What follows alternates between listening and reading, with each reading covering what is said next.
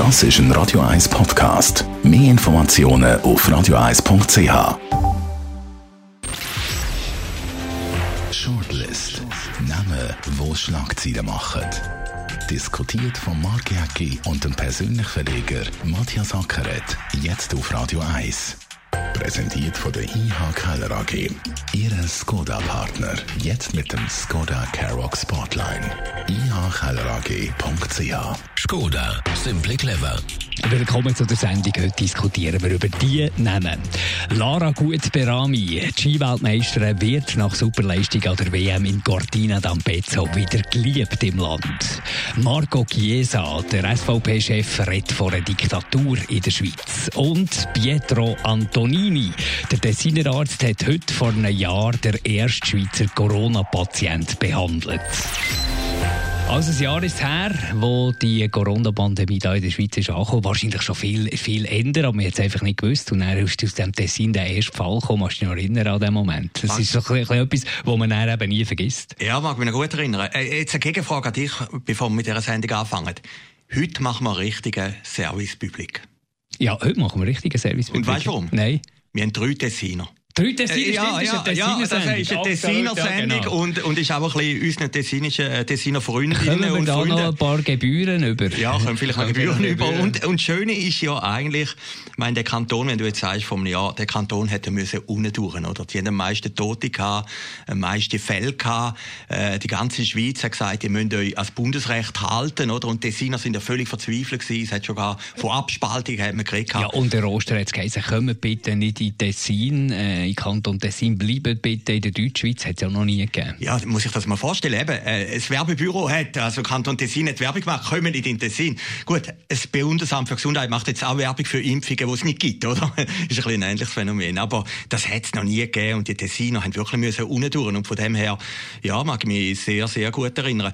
Ich habe auch die alten Artikel mal ein bisschen angeschaut. Vor einem Jahr, von dem Arzt, den du vorhin gesagt hast, da hat es im Blick einen Artikel gegeben, äh, ungefähr vor einem Jahr, und da hat der Alle Berse gesagt, kein Problem, wir haben die Lage im Griff. Und äh, ich möchte mir jetzt das nicht vorwerfen. Ich meine, hätte niemand mit dem gerechnet, dass man jetzt ein Jahr später... Wir können Corona, ist doch der legendäre der, Spruch ein der, bisschen hat er im. Sommer reingebracht, aber am Anfang hat er gesagt, wir haben alles im Griff.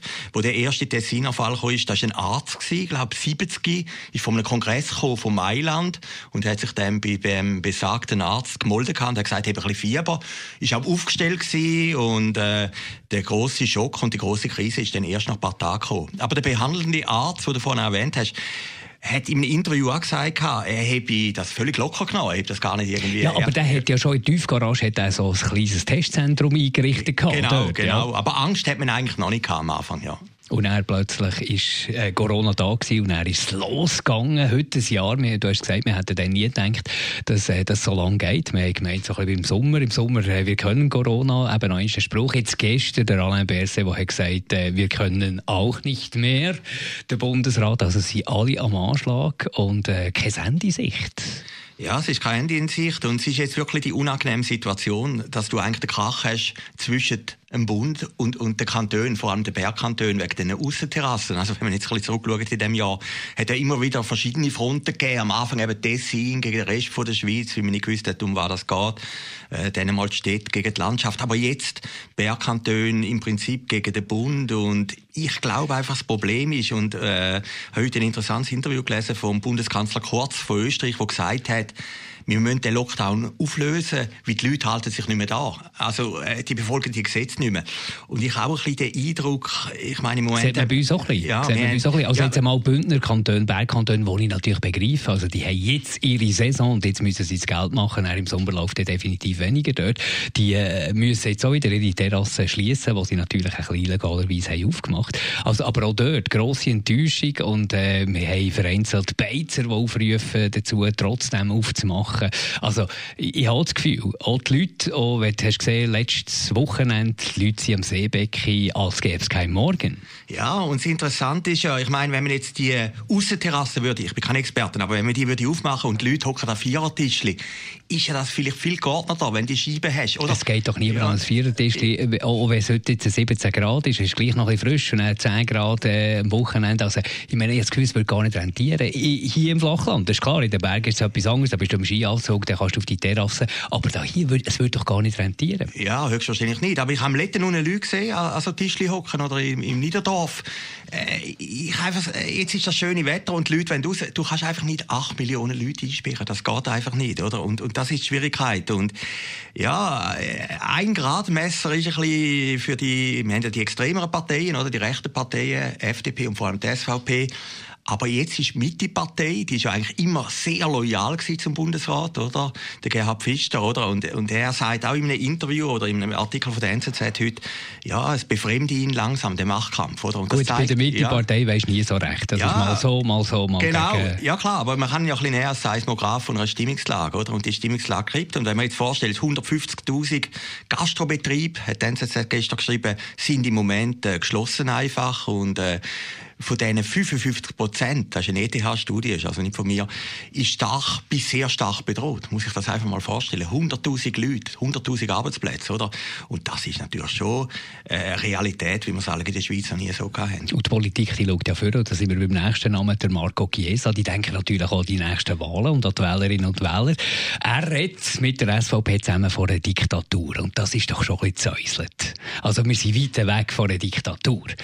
Sonst müssen wir einfach mal ein bisschen über Grenzen schauen und, und in andere Länder, wo es tatsächlich eine Diktatur hat, dort ist, dann wäre die Corona-Pandemie nämlich schon längstens durch, weil dort jetzt einfach heissen, die geht jetzt keinen Schritt mehr raus, fertig. Ja, ja klar, in Frankreich ist es viel brutaler. Ich meine, da kannst du nicht mehr auf die Straße gehen, aber in Deutschland ja, auch. Ja, ja, ich, ich, ich, verstehe, ich verstehe die politischen Mechanismen. Ich verstehe auch, dass ein Politiker einfach an die nächsten Wahlen denkt und nicht wirklich so als Wohl vom, vom Volk. Aber von einer Diktatur reden, ist doch, ist doch irgendwie ist so weit weg von der Realität. Müssen wir jetzt nicht, könnte man jetzt, wenn man die nächsten Wahlen denkt, nicht nachhaltiger sein, wenn man Lösungen präsentieren würde. Und Lösung kann nicht sein, einfach alles aufmachen in dieser, in dieser Phase. Das ist immer die dritte Welle. Nein, das kannst du nicht. Und ich glaube, Diktatur ist wirklich übertrieben. Ich meine, vor allem ist ja eine Diktatur, wie wir vorhin gesehen haben, wo sich niemand mehr daran halten, oder? Das ist das Problem. Also, äh, der Staat kann sich gar nicht mehr durchsetzen.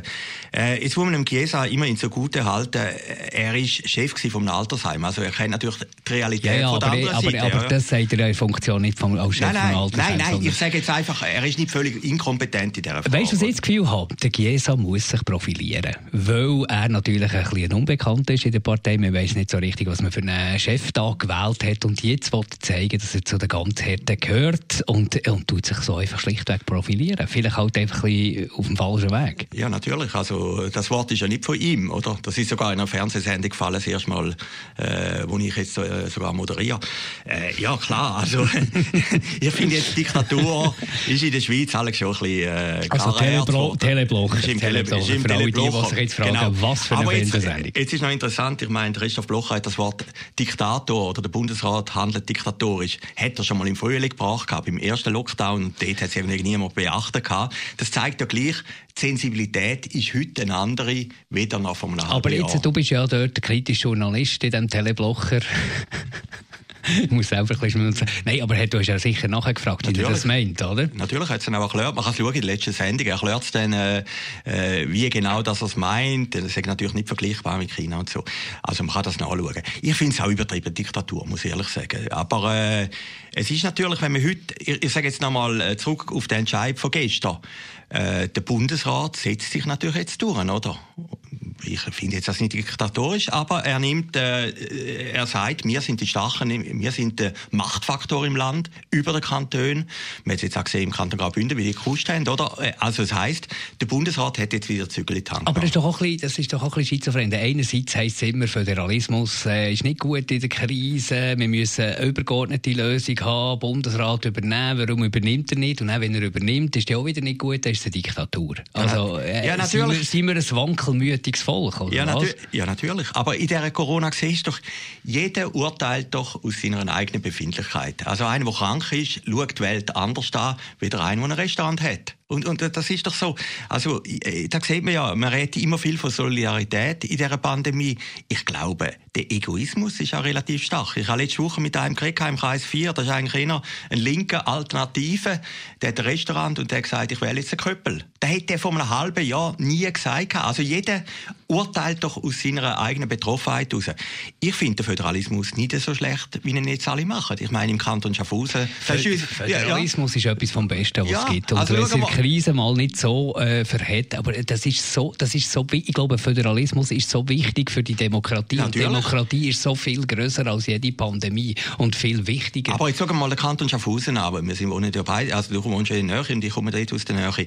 Die haben relativ wenig Fälle. Die haben das irgendwie, am Anfang sind sie irgendwie schlecht angestanden, jetzt plötzlich haben die praktisch keine Fälle mehr. Jetzt habe ich gelesen in meinem äh, Leibblatt in den Schaffhausen Nachrichten gestern, dass der Regierungspräsident, der ist mit mir noch in die Schule gegangen, ist ein linker SP, der fordert den Ausstieg aus dem Lockdown. Also es ist nicht nur links und rechts. Jetzt kann man ja die Frage zurechtstellen, ja, vielleicht wäre das in Schaffhausen sogar möglich. Und da gibt es andere Kantone, die mehr betroffen sind. Dort brauchst du eine andere Gesetzgebung. Und darum glaube ich, ist eben der Föderalismus, wenn er fein tariert ist, im Kanton Zürich sagt die Regierungspräsidentin, können wir nicht auftun, wird auch Gründe haben. Also jeder Kanton hat doch seine Eigenheiten und ich glaube, wenn man das würde auch ein bisschen spielen, in der Kleinräumigkeit, die die Schweiz ist, dann würde das irgendwie besser funktionieren. Aber jetzt haben wir natürlich die andere Situation. Der Bundesrat, und das, schreibe ich heute sogar der Tagesanzeiger, der Bundesrat zieht jetzt Herz ins Regime durch. Und ich glaube einfach, es wird nicht gelingen, weil die Realität ist eine andere. Wir haben das schöne Wetter und, und die Leute wollen raus. Man kann 8 Millionen Leute nicht einsperren. Ja, sie werden ja nicht eingesperrt, du kannst ja, ja raus. Also ich sage es jetzt symbolisch, ja. Also die Leute halten sich nicht mehr an die Regeln, meine ich mit dem. Ja. Okay, also gehen wir noch zu etwas Fröhlichem. Am Schluss, Lara Gut-Berami, äh, die Weltmeisterschaft ist schon weit weg, wie andere Themen dominieren, aber trotzdem ist ja noch äh, interessant, was die für einen Weg gemacht hat. Kaum hat man Weltmeistertitel, Goldmedaille oder ein paar Medaillen, ist wieder alles gut, ist man wieder beliebt im eigenen Land. Lara Gut-Berami war vorher sehr umstritten und niemand hat sie so richtig mögen. Und plötzlich wieder Everybody's Darling die Wankelmütigkeit, die man vorher gesagt von der Schweizer Bevölkerung zeichnet sich auch im Sport ab. Ja, ich bin halt nicht so perfekt wie du. Also ich bin ja sehr, bin ja sehr wankelmütig. Nein, also, ich, hey, logisch immer, freut man sich. Logisch freut ich, sich. Die, ich habe die immer super gefunden. Wie, die hat doch einfach also auch vorher, bist du ja. ganz sicher, auch dann, was sie gezickt hat ja. und, und, mit dem eigenen Team. Und, und mit dem von Grand Montana, glaube ich. Ich meine, es war vielleicht jetzt einmal zu viel, gewesen, wo sie den Best hätte. Den hat sie auch nicht verdient. Aber äh, ich meine, die hat einfach einen Glamourfaktor. Ja, absolut. Und, und wenn jetzt einfach ihr Leben anschaut, die Up and Downs, wie sie sich durchgestiert hat und jetzt der große Erfolg, muss man doch sagen, ist ja, großartig. Und das sind wichtige Charaktere, die man braucht in diesem Sport, wo viele allglatt sind und in den Interviews von irgendwelchen Kommunikationsexperten beraten werden und nur noch 15 Antworten geben. Das ist doch gut, das tut gut, das haben wir schon manchmal gesagt. Aber sie hat natürlich sich schon ein paar Sachen rausgenommen mit dem eigenen Team früher, äh, nicht trainiert mit der Mannschaft, sich dort nicht eingefügt. Ich glaube, und so. war noch der Liechtensteiner Pass. Genau, ja, und dann ist eben, es hat nicht so funktioniert, dann hat sie Mühe gehabt, und dann kommt noch die Berami-Geschichte, die ja eigentlich eine schöne Geschichte ist, die immer noch her hat und so, aber einfach sind alles so Sachen gewesen, die man in diesem Land nicht so wahnsinnig gerne hat. Und dann ist sie natürlich mit äh, mangelnden Leistungen, ist sie nicht so wahnsinnig gut angestanden. Und jetzt lenkt an der WM ein Exploit und tack, alle lieben sie wieder. Ja, und Ragusa hat auch Freude, natürlich, mit ja, dem ja, klar. Ich, ich, bin mal bei ihm gewesen, beim Chef von Ragusa, das ist die Fabrik in, im Berner Jura, wirklich in Sibirien. Und die sind natürlich happy. Die freuen sich wahnsinnig für die Frau. Und äh, nein, ich finde das großartig. Ich meine, die Up and Downs machen ja den Charakter von einem Sportler oder Skirennfahrer aus. Und jetzt wenn wir nochmal zurück, Skifahrerin. Aber wenn wir nochmal zurückschauen, die hat vor zehn Jahren schon die erste Medaille gewonnen an einer ski ja, ja, ja, Also die ist ja eigentlich immer da gewesen, oder? Und äh, ja, wir mögen es ihr gönnen. Ich finde es sensationell, der Exploit. Also ich meine, das ist wirklich eine Geschichte mal mit Happy End. Sehr gut. Danke vielmals für zuzuhören. Das war die Shortlist von heute. Wir hören uns wieder in einer Woche. Shortlist mit dem Mark Jäcki und dem Matthias Ackeret. Zum Nachlesen und Abonnieren als Podcast auf radioeis.ch.